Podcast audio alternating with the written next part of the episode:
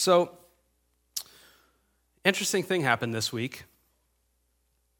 Someone was supposed to preach today, and because uh, I'm, I'm in seminary right now and I had a class all day yesterday, and so I did not like prep this week. I was not in it.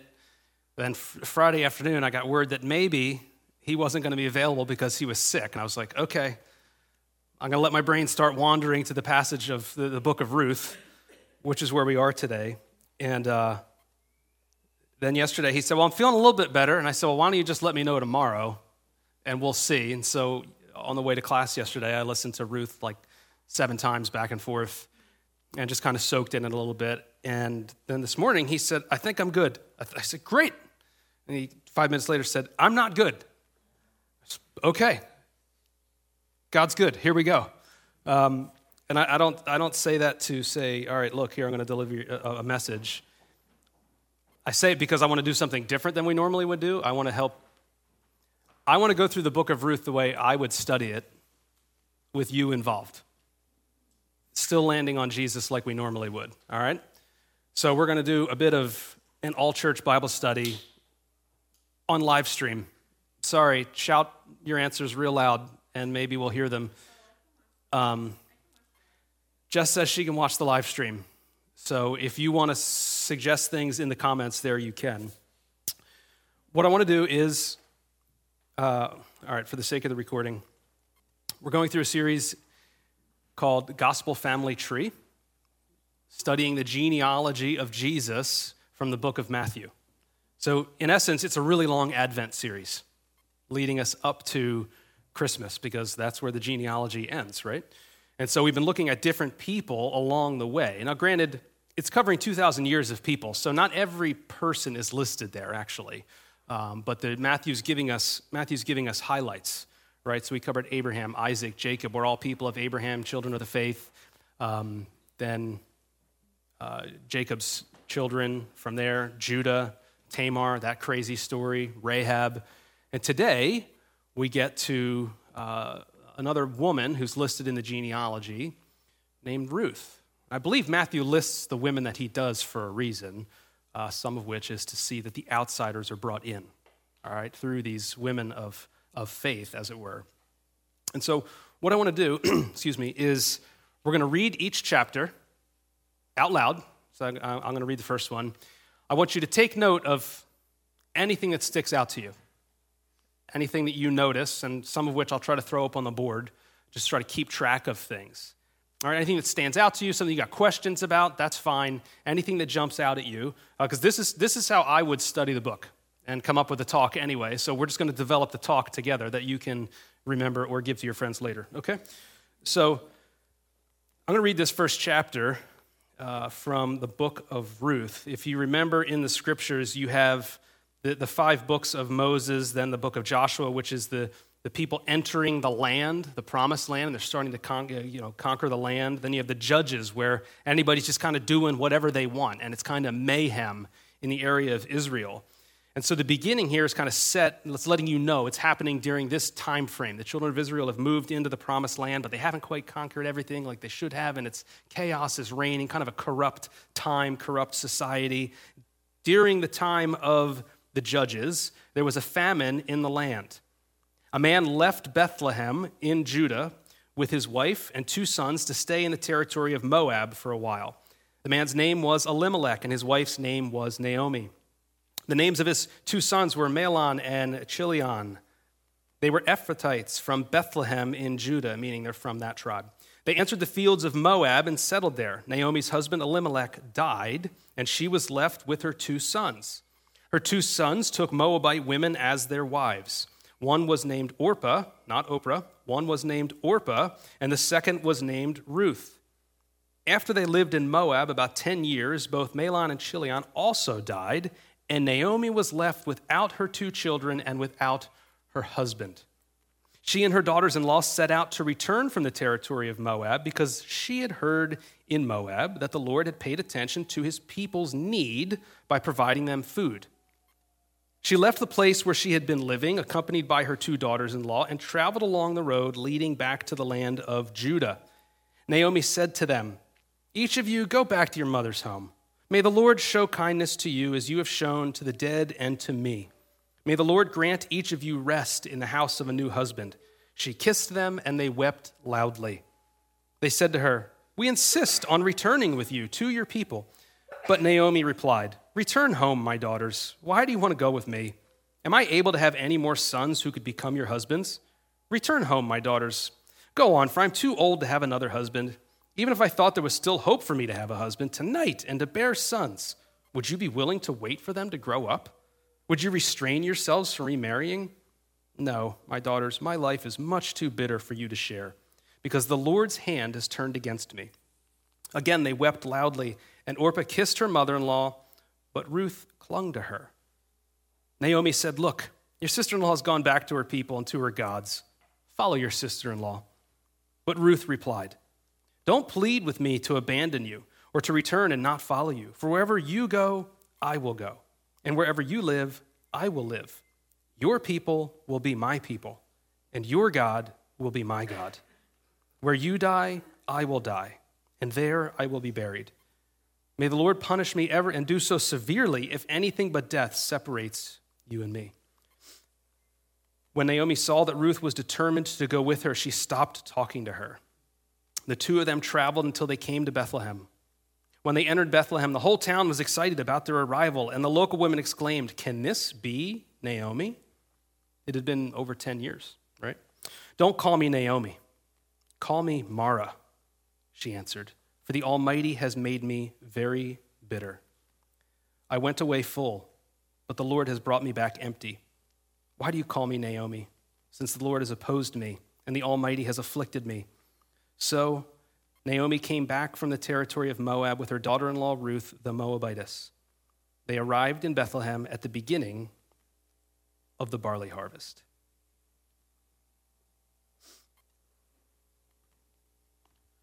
So, there's several things that stand out to me in there, but what, what stands out to you? Anything, anything at all?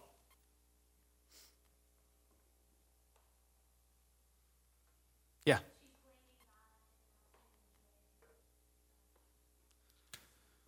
Boom. Naomi, blaming God. Bitter, right?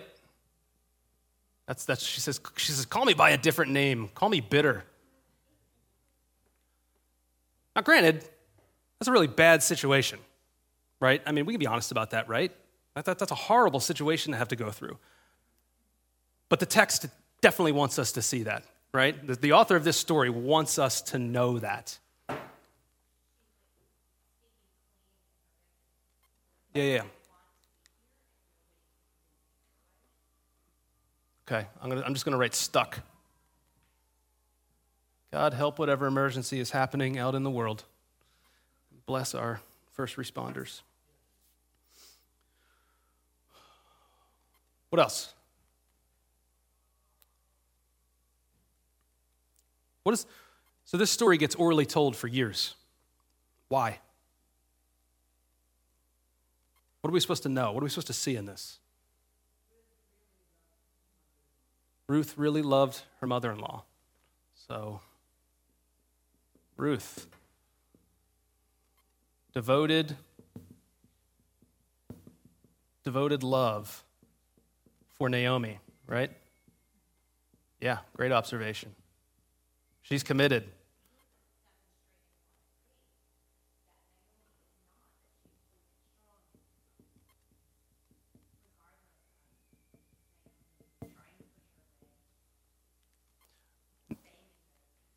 So, why is that weird?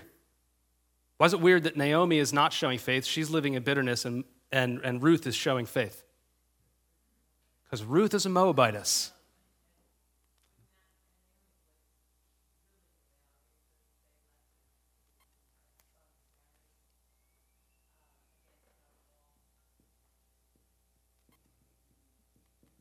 So, for those watching online, uh, what Lynn just said is that, first of all, it's really weird that Ruth. It's really weird that Ruth is the one is showing faith and showing devotion because she's the one who's the outsider. She's the foreigner. She's, that, she's one of those dirty Moabite people. She shouldn't be doing this. While at the same time, Naomi is the one, what did you say? She's way far out of it because she rebelled. They left where? The promised land.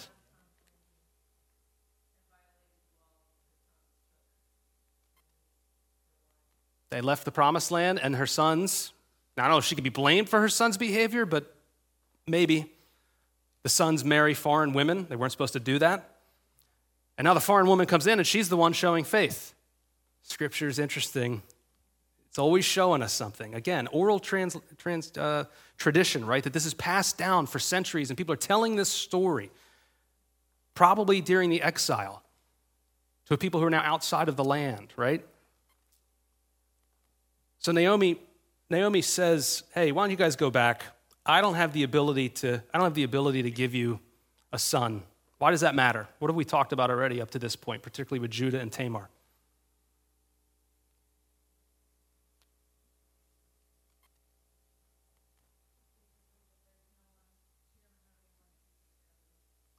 Yep. So Naomi has no ability to give the kinsman redeemer, as it's called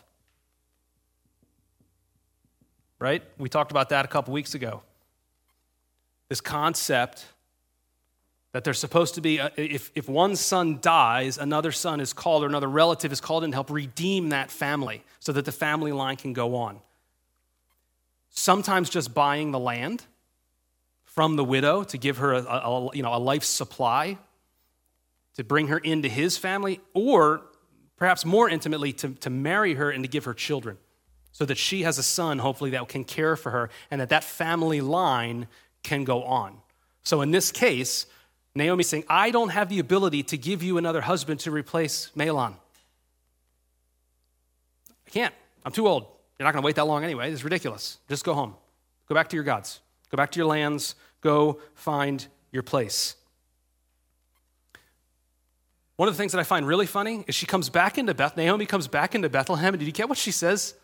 I went away full and I came back empty. No, she didn't. She left because there was a famine. So, what's happening there, right? Well, what do we do when we get bitter? We start to rewrite history. Ah, oh, when I, le- I was used to be so good. No, it wasn't. It was bad enough that you were unfaithful and you left. It's funny, right? And sometimes in our physical desperation, we forget God. Things get bad, sometimes because of our own doing, and we blame God. Get bitter. Start rewriting history. Oh, I used to be full. Now, because of this dumb God, now I'm empty. poor, poor Ruth standing next to her. She's like, I went away full. Now I'm empty. Oh, hey, by the way, this is Ruth. Come on, right? I mean, like, just you got you got to get into like it's a story, right? Like, inhabit it. Put yourself there. You know, imagine what's going on there, right? So basically, Naomi's bitter. She rebelled with her husband. They left the land. God providentially allows this thing to come into their lives. It gets better back in the homeland, so they decide to go back. She has no way to provide a kinsman redeemer for her daughters in law. No way to provide life. No way to provide life for herself or for Ruth, who's going to stick with her. All right, let's go on to chapter 2. Uh, yes.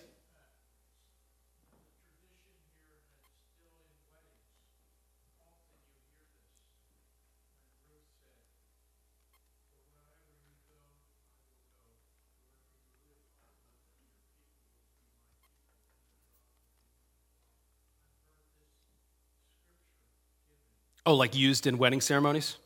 Yeah, okay. I didn't know that. See, communal reading is good.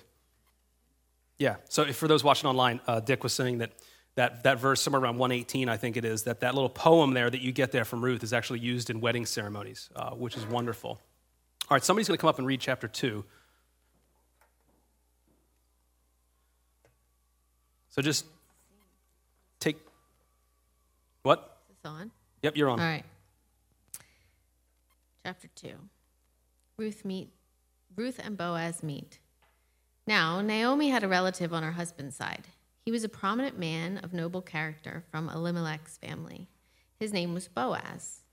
Ruth and the Moabites asked Naomi, Will you let me go to the fields and gather fallen grain behind someone with whom I find favor? Naomi answered her, Go ahead, my daughter. So Ruth left and entered the field to gather grain behind the harvesters. She happened to be in the portion of the field belonging to Boaz, who was from Elimelech's family. Later, when Boaz arrived from Bethlehem, he said to the harvesters, The Lord be with you. The Lord bless you, they replied.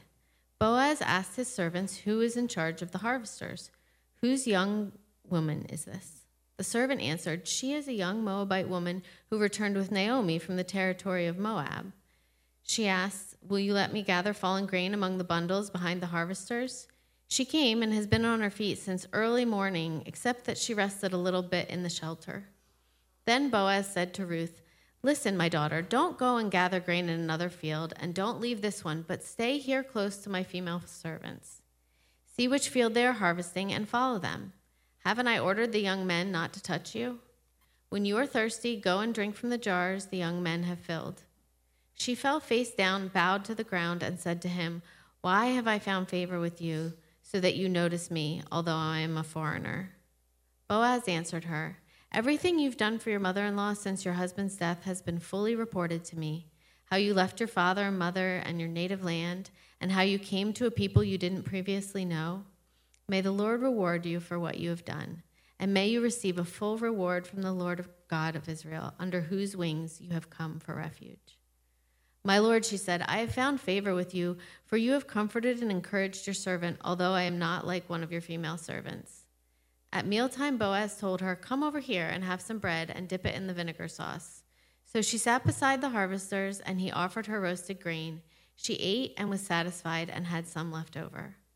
When she got up to gather grain, Boaz ordered his young men, Let her even gather grain among the bundles, and don't humiliate her.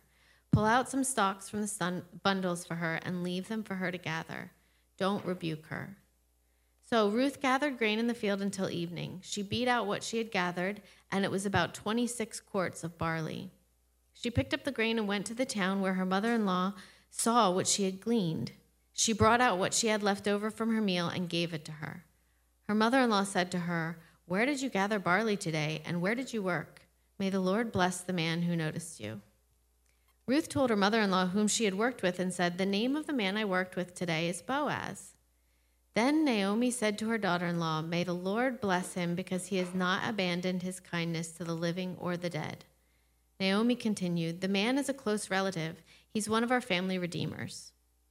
Ruth the Moabitess said, He's also told me, Stay with my young men until they've finished all my harvest. So Naomi said to her daughter in law, Ruth, my daughter, it is good for you to work with his female servants so that nothing will happen to you in another field. Ruth stayed close to Boaz's female servants and gathered grain until the barley and the wheat harvests were finished. She lived with her mother in law.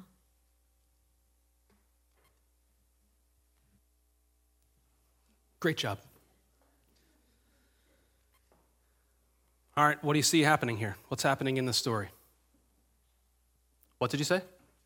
Protection.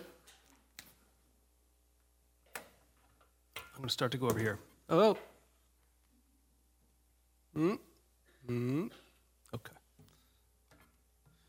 Yeah, protection, right?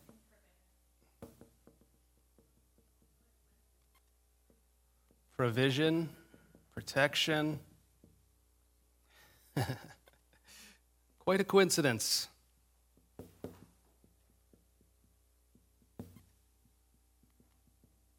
Yeah.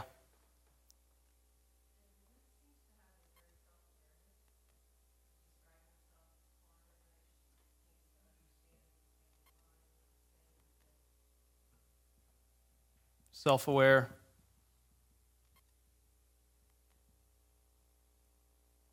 Aware of her situation, where she comes from.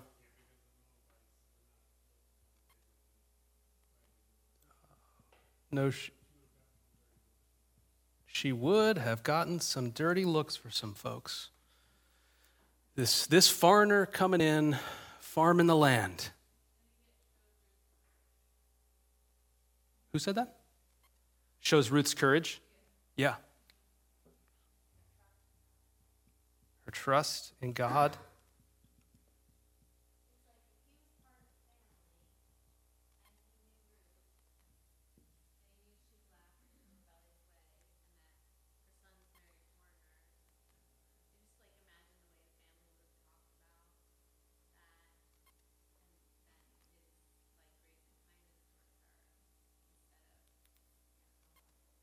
Can't write all that up here. I'm just kidding.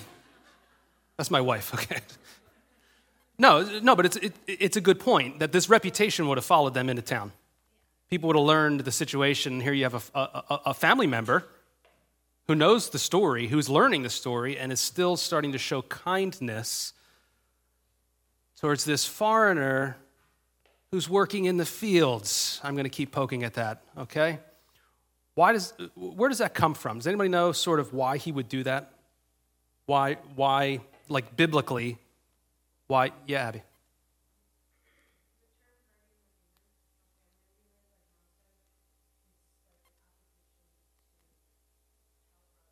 Yep.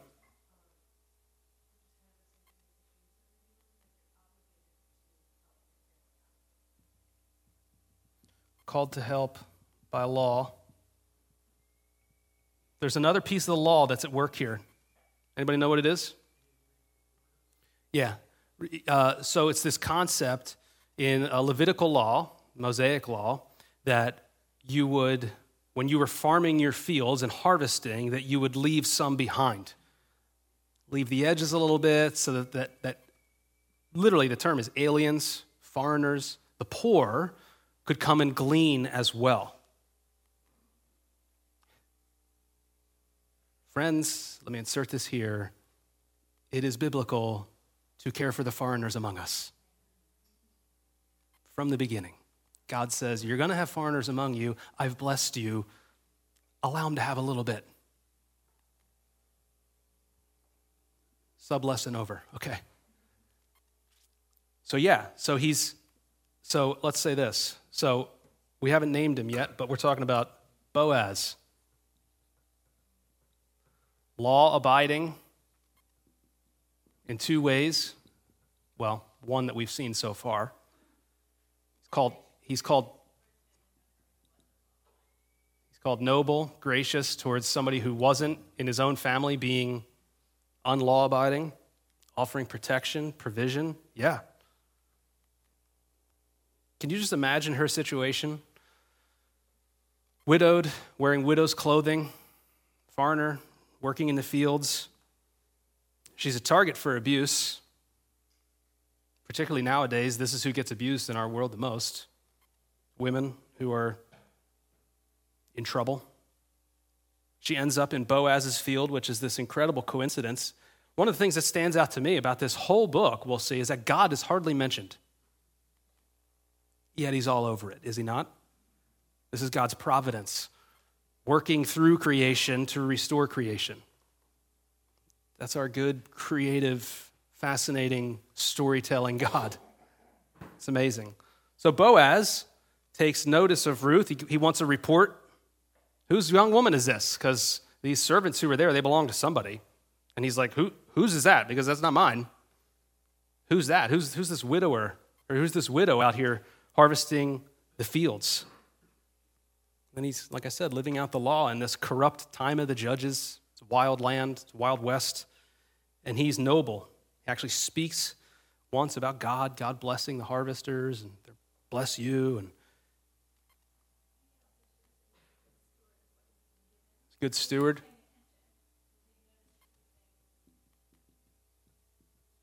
Steward, attentive. Aha, that's a big deal right there. Attentive. He sees her. Scripture is often pointing something out subtly when it says he sees her, and then she gets named. You'll see later that somebody doesn't get named. She gets named. One of the things that I want to draw out here, just kind of symbolically, that's a terrible set of wings. But he notices in her, like, hey, you're coming under the wings of God. But it's through him, right? You're coming under the wings, under the protection of God, which is a, is a symbolism that makes its way through the Old Testament repeatedly. Coming under the wings of God for protection, for renewal. And then he blesses her. He blesses her. He invites her to feast at the table. Seems like a midday meal of some sort. Maybe it's a late afternoon meal. Blesses her with this bread, as it were, wine. Oh, that should, in our typological reading backwards from the New Testament to the Old Testament, we should say, oh.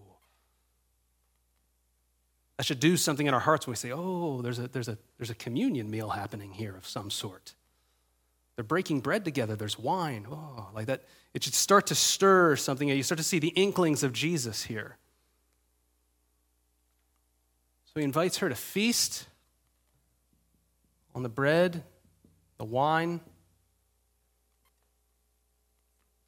It says that she can take more than is even allotted for. She leaves with leftovers. He protects her reputation. He says, Don't humiliate her. Because again, he knows that she's ripe for abuse. He says, Leave her alone, let her take more. She can come to the table, let her take more. And then he loads her up when she leaves with an ephah, 26 quarts. I thought about bringing somehow 26 quarts, and I thought, no, I'm going to make a mess. But it's like, it's like eight pounds, 10 days worth of food, they say. 10 days of bread making material, food making material. So he's, again, you start to see here that he's providing her with life, sending her off with life. All right, let's, let's go into chapter 3 here. I'm trying to make up some time. Sorry. I love this stuff which is good because it's my job, but I'm trying to help you love it as well. So let's read chapter 3 together. Ruth's appeal to Boaz. Ruth's mother in law, Naomi, said to her, My daughter, shouldn't I find rest for you so that you'll be taken care of? Now, isn't Boaz our relative? Haven't you been working with his female servants? This evening, he will be winnowing barley on the threshing floor. Wash put on perfumed oil, and wear your best clothes. Go down to the threshing floor, but don't let the man know you are there until he has finished eating and drinking. When he lies down, notice the place where he's lying. Go in and uncover his feet, and lie down. Then he will explain to you what you should do. So Ruth said to her, I will do everything you say. She went down to the threshing floor and did everything her mother in law had charged her to do. After Boaz ate, drank, and was in good spirits, he went to lie down at the end of the pile of barley. And she came secretly, uncovered his feet, and lay down.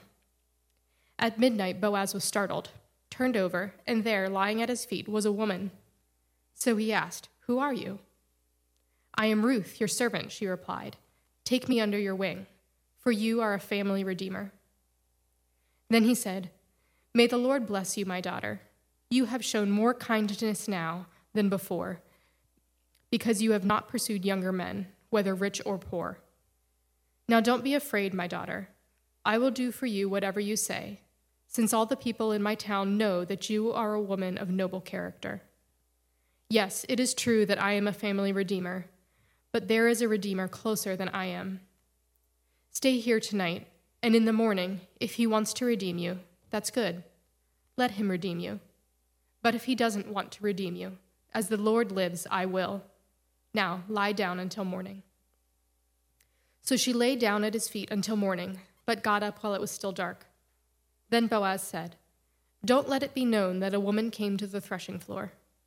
And he told Ruth, Bring the shawl you're wearing and hold it out. When she held it out, he shoveled six measures of barley into her shawl, and she went into the town. She went to her mother in law, Naomi who asked her, What happened, my daughter? Then Ruth told her everything the man had done for her. She said, He gave me these six measures of barley because he said, Don't go back to your mother in law empty handed. Naomi said, My daughter, wait until you find out how things go, for he won't rest until he resolves this today.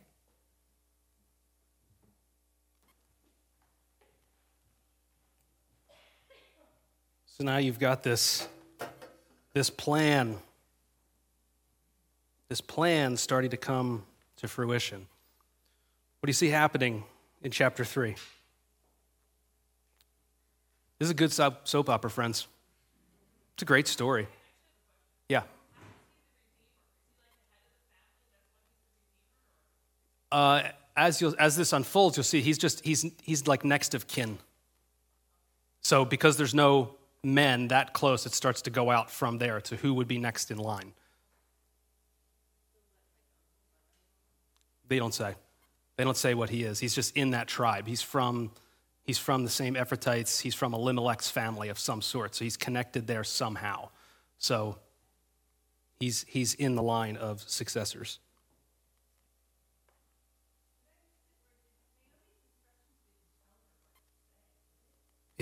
Naomi's instructions did not tell her what to say. She says, just go on down there and see what happens. In my, in my reading. In my reading. Maybe you see differently. That's fine. Doesn't say. But it's nebulous at best. Just go do this whole thing and he'll tell you what to do. Let's talk about that for a second. Let's just be honest. That's a scary proposition. Naomi's like, shouldn't you find shouldn't I find some rest for you? Shouldn't I find some help for you? Doll yourself up. Well, think about it.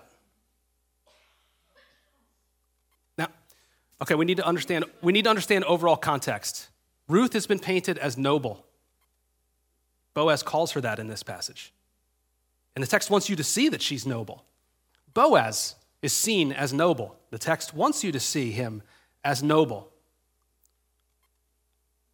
Personally, I don't see anything inappropriate happening here. There are some scholars who think that well, maybe, you know, maybe something happened here. Not, listen, not every character in Scripture is a moral example.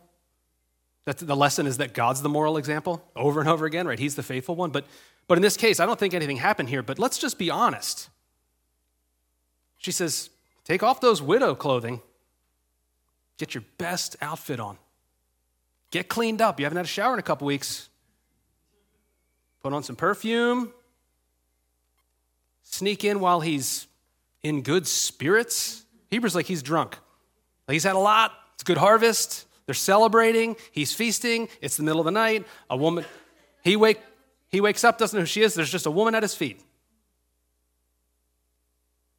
That's weird. It's risky.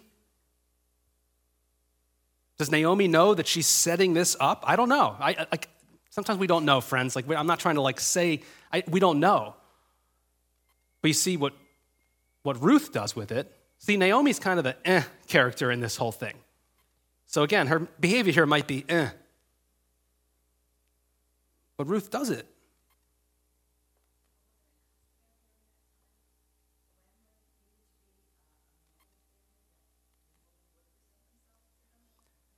So it's likely that she's proposing marriage, right? Like that seems to be what's happening here. It's just the the circumstances of it are now maybe it's because she's a foreigner, she doesn't want to go in the middle of the day and present this. You know, we don't we don't know. Like we don't know all of what's happening there.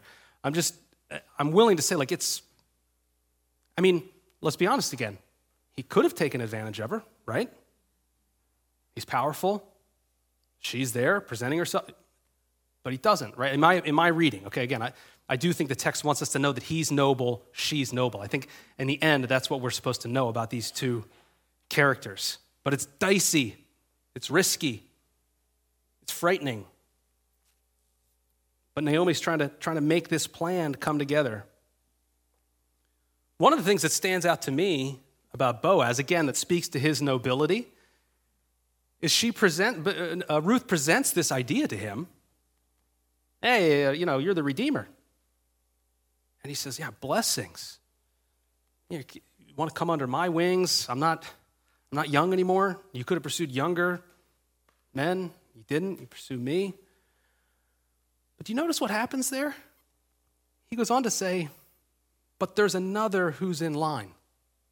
What does that mean about Boaz? He had already started looking into it. And you are astute. I like it. It's true. Boaz has already started to do the math. He sees the possibility here. So again, I think it speaks to his nobility that he, he goes on to say, It's not me first, though. So I'm not doing this. I, again, I think that speaks to why he wouldn't have, you know, succumbed to any kind of proposition if there was one there. He knows that he's in line, but he knows that he is second in line. And so he says, and the chapter ends on a big cliffhanger. I don't know. We're just going to have to see in the morning. All right, let me see what we can do about this. But blessings on you. I, you know, I, I want to. I, I, I, want to. I want to bring you into the family. And we see that, it, that, that he, for, this stuck out to me. What, is it, what does it say that he sends her off with this time? More grain. In Hebrew, it's like a lot of grain. A lot of grain. Maybe, I think I, I wrote it down. Maybe, yeah, six. So perhaps, perhaps six ephahs would have been like 48 pounds. So now we get to see like the real picture of Ruth. Like she's tough, she's strong, like 50 pound bag of flour, you know what I mean? Like she's taking it. But here's the thing this is what I pictured. You have this, this woman with this shawl. He says, you know, hold out your shawl, this cloak, as it were. And he fills it with 50 pounds. Some of you women who've been pregnant carrying around 50 pounds. And now she's holding it. Mm, she's holding it. She's walking. Maybe it's in front of her. Maybe it's on her back, old school baby style. She's walking back into Bethlehem. And I couldn't help but picture Mary. Just this just a little foreshadowing. Again, this is what I see. Like, this is the stuff that excites me is that here he's giving her more life. He's promising her provision and protection, like we talked about, under his wings, under the wings of the Almighty. And he loads her up, and she goes back carrying this life to Naomi. And he says, He said, I shouldn't come back empty handed. Again, there's that word empty. Now he's reversing it, he's reversing the emptiness. But it ends on this cliffhanger of what are we going to do? What is going to happen? There's another out there who's supposed to be the Redeemer. What do we do? So we come to chapter 4. Boaz went to the gate of the town. Again, now he's being noble, right? He's bringing this before the people in public view. Again, rich, well to do man says, I'll take this foreigner. Picture it. Boaz went to the gate of the town and sat down there. Soon the family redeemer, Boaz, uh, had spoken about, came by. Boaz said, Come over here and sit down. So he went over and sat down. Boaz is a boss. Then Boaz took ten men of the town's elders and said, Sit here. And they sat down. He said to the Redeemer, Naomi, who has returned from the territory of Moab, is selling the portion of the field that belonged to our brother Elimelech, which family member, right? I thought I should inform you. Just wanted to let you know. Buy it back in the presence of those seated here and in the presence of the elders of my people. If you want to redeem it, do it. But if you do not want to redeem it, tell me so that I will know, because there isn't anyone other than you to redeem it, and I am next after you. I want to redeem it, he answered. Then Boaz said, Dun, dun, dun. On the day you buy the field from Naomi, you will acquire Ruth, the Moabitess, the wife of the deceased man, to perpetuate the man's name on his property. The Redeemer replied, I, I can't redeem it myself, or I will ruin my own inheritance. Take my right of redemption because I can't redeem it. At an earlier period in Israel, a man removed his sandal. This is fascinating to me. Just a little tidbit. At an earlier period in Israel, a man removed his sandal and gave it to the other party in order to make any matter legally binding concerning the right of redemption or the exchange of property. This was the method of legally binding a transaction in Israel. Take your shoe off. Okay. So the Redeemer removed his sandal and said to Boaz, You do it. Buy back the property yourself. Boaz said to the elders of all the pe- and all the people, You are witnesses today that I am buying from Naomi everything that belonged to Elimelech, Chilion, and Mahlon. I have also acquired Ruth the Moabitess, Mahlon's widow, as my wife, to perpetuate the deceased man's name on his property, so that his name will not disappear among his relatives or from the gate of his hometown. You are witnesses today. All the people who were at the city gate, including the elders, said, We are witnesses. May the Lord make the woman who is entering your house like Rachel and Leah, who together built the house of Israel. May you be powerful in Ephratah and your name well known in Bethlehem. May your house become like the house of Perez? What? May your house become like the house of Perez, the son Tamar bore to Judah, because of the offspring the Lord will give you by this young woman. Boaz took Ruth, and she became his wife. He slept with her, and the Lord granted conception to her, and she gave birth to a son. The women said to Naomi, Blessed be the Lord who has not left you without a family redeemer today. May his name become well known in Israel. He will renew your life and sustain you in your old age. Indeed, your daughter in law, who loves you and is better to you than seven sons, has given birth to him. Naomi took the child, placed him on her lap, and became his nanny. That's a terrible translation. Became a mother to him, is what it says. She became a mother to him. The neighbor women said, A son has been born to Naomi, and they named him Obed. He was the father of Jesse, the father of David. Now, these are the family records of Perez. Perez fathered Hezron, Hezron fathered Ram, Ram fathered Amminadab, Amminadab fathered Nahshon, Nahshon fathered Salmon, Salmon fathered Boaz, Boaz fathered Obed, Obed fathered Jesse, and Jesse fathered David.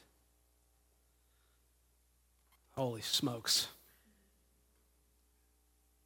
I cried when I read this yesterday. Just, just mm, the redemption of God. Unbelievable. What do you see here? Last little bit here.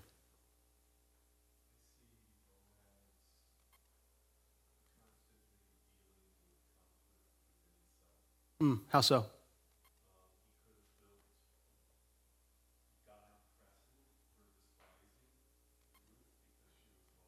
Yep.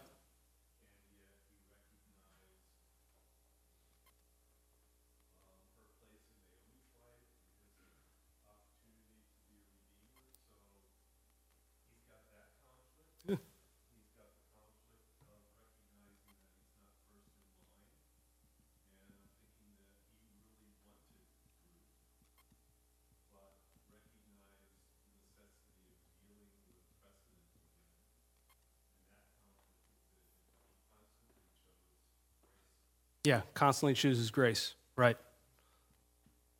Chooses grace. Yeah. Yeah, for those online, just basically saying that he constantly had to deal with different various forms of conflict that would have gone in himself as far as following the law, honoring people, honoring Naomi, dealing with his own reputation, and over and over again he chooses grace.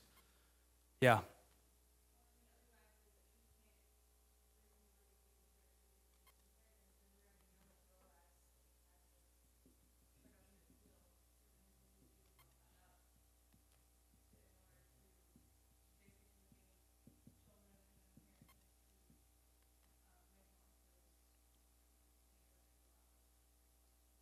Yeah. So we'll say willing. Boaz is willing to sacrifice, whereas other guy, as you called him, is unwilling. Yeah. Yeah, absolutely. A man of integrity. Fascinating about this other guy, unnamed. Scripture again wants us to see something. Doesn't even get named. In Hebrew, it's Pomoni. Mr. Pomoni, Mr. So and so. It's really kind of, it's, it's like this just weird word. Mr. So and so, he don't want to do it. He's unwilling.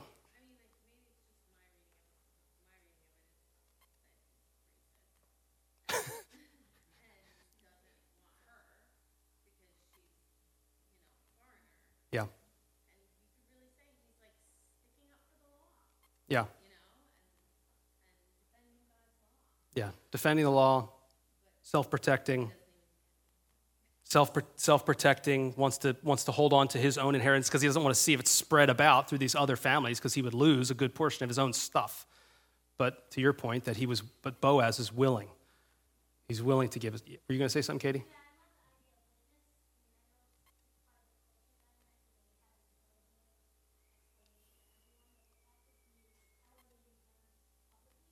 Mm. Beautiful observation. Public witness, publicly elevating her status. Yeah, and then and then the public, the public gets in on it. The blessing the family. Saying, man, this is amazing. This is amazing. May God do this amazing thing through here, through, through this family. May his name be famous in Bethlehem, we get our first little, little hint Christmas sneaking into the story. Bethlehem, the city of David. Ah, so now we're getting to where David's family starts to like really come into the picture. Matthew knows what he's doing when he's writing this story.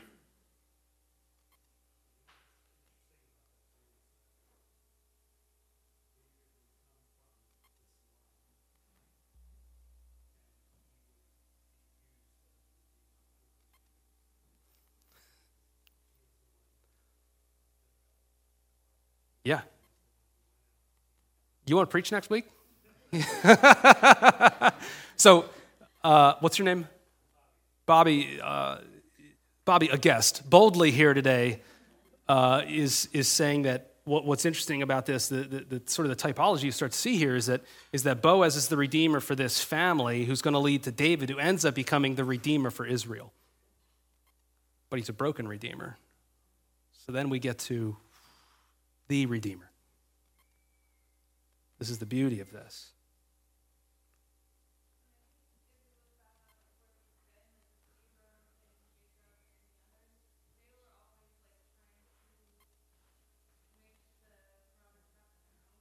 Yeah. Yeah. Yeah so the point just made is that is that through the storylines that we've looked at, you have people who are trying to make their own, make the promise happen. Abraham, Isaac, Jacob, wrestling with God, trying to trying to will it into existence and make it happen. And here you have Boaz, who's willing to just let God's providence play out, and he's willing to just walk along with God, one step at a time, faithfully obeying the law. It's wonderful. Uh, the last thing I want to point out, or one of the things that sticks out to me is that here you have Perez mentioned again. Perez, who comes from this really jacked up relationship between Judah and Tamar. And now they're like, oh, may their kids be like Perez. Like, but they know. Or as they're writing this down later, they're wanting us to remember God's redemption through even all of this brokenness this thread that flows through all of it of God's provision and God's care and God's able being able to redeem even the worst situations. It's just beautiful. So here's what I want us to here's what I want us to see. Thank you. You guys, that was awesome. I mean, yeah, go ahead. Yeah, Lynn.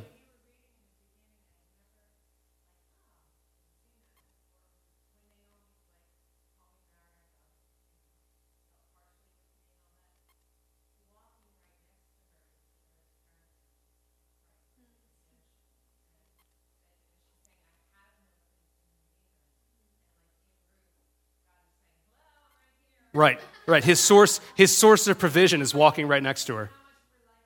Yeah. Yeah. Yeah. Yeah. In our bitterness, we can't see the God's provision, right? Stand, standing right next to. Yeah. Were you going to say something?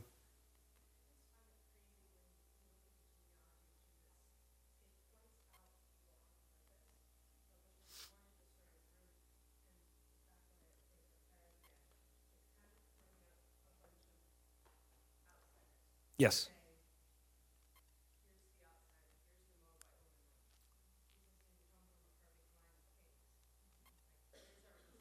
Yeah.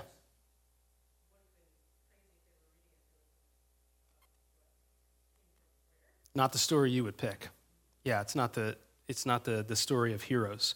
It's the story of all these outsiders, which to me, um, so we're just going to erase other guy. Figuratively here. So, Boaz, three things that I kind of just wrote down here real quick as we wrap up. He's willing to share his inheritance, right? Uh, willing to share the inheritance as the kinsman redeemer. So, as a, as a foreigner, right? Brings this no name foreigner into the family. Again, there's a theme of that throughout Scripture. despite God saying, avoid the foreigners. This is the beauty of the gospel. Forever changes his own reputation and hers, right?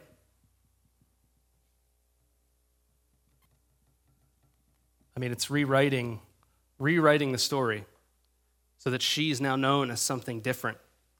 Will make, make your name great in Bethlehem, which we know happens. The story's telling us that. It comes to, it comes to David, right? And forever changes the family line, right? Like I said, leads to David. All because he's willing. God works in his heart to make him willing. It all leads to David, who would be born in Bethlehem as the Redeemer of Israel, the one who would save them. Let me ask you a question Who's this story really about? Bonus question.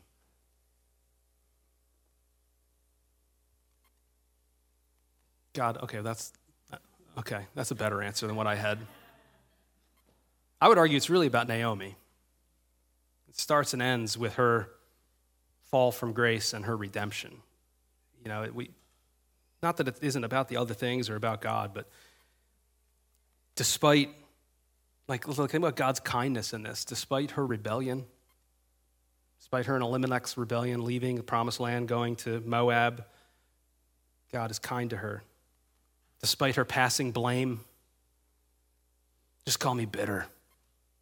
This God did this to me. Despite her blame, God still pursues her still provides and protects her.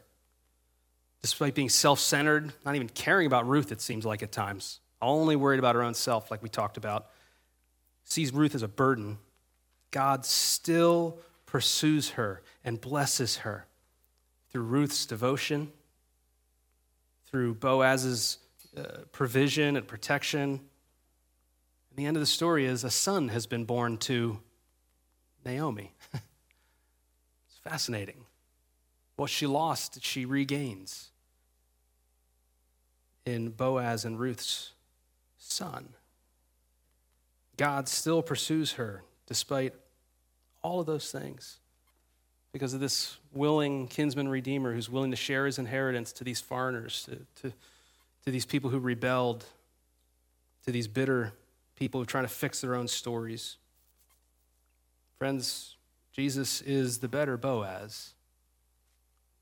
He is the kinsman redeemer of all of humanity who, like Boaz, follows the law in the midst of a broken culture,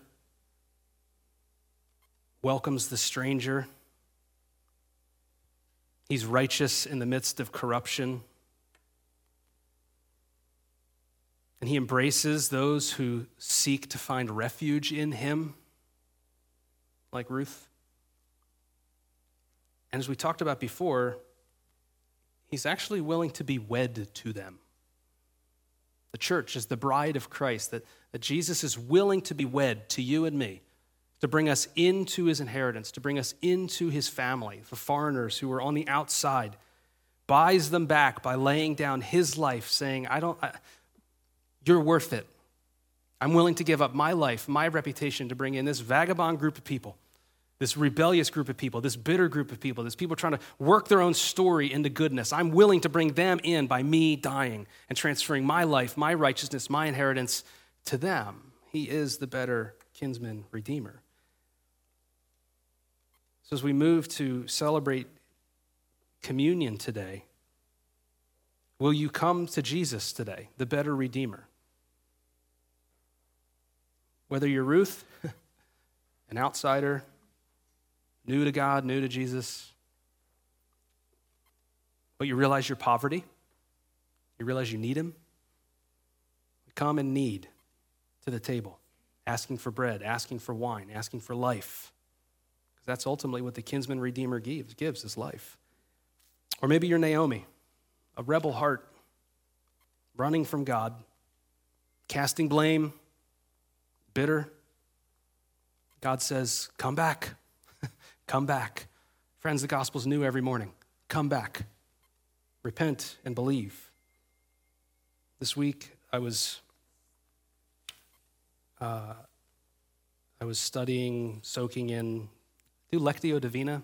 It's a spiritual practice of just kind of meditating on Scripture. And I was reading in John 5 and 6 when Jesus does the miracle of the, the feeding of the 5,000.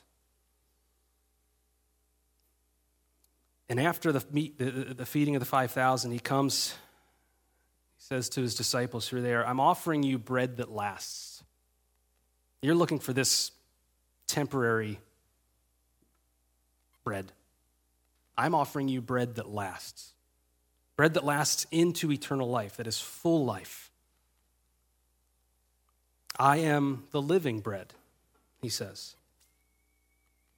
He says, eternal life is to, is to eat this bread, to consume me, to take me on. My, my, my flesh is real food, my blood is real drink, he says, which did raise suspicions that he was a cannibal. You know that? Which likely, I mean, like makes sense, right? So a lot of disciples are like, ah, this is weird. I, I, this guy, we know him, we know where he came from, he looks like nothing. He's saying his body and his blood are real life and eternal life are found in him. If we just believe in him, then we believe in God and we're going to find eternal life. And they're like, nah, I'm out. That's weird. And he turns to the disciples, and I turn to you this morning and say, Do you want to leave also? And Peter says, Where else would we go? You have the words of life. So this morning, we come to the table of the kinsman redeemer who says, Eat, drink of me, find life in me. I'm offering it to you. Don't be bitter and rebel. Don't run away. Come back.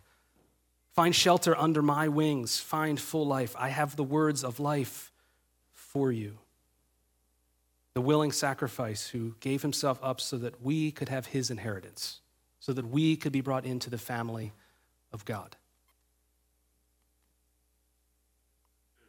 Let's pray and then we'll take communion together.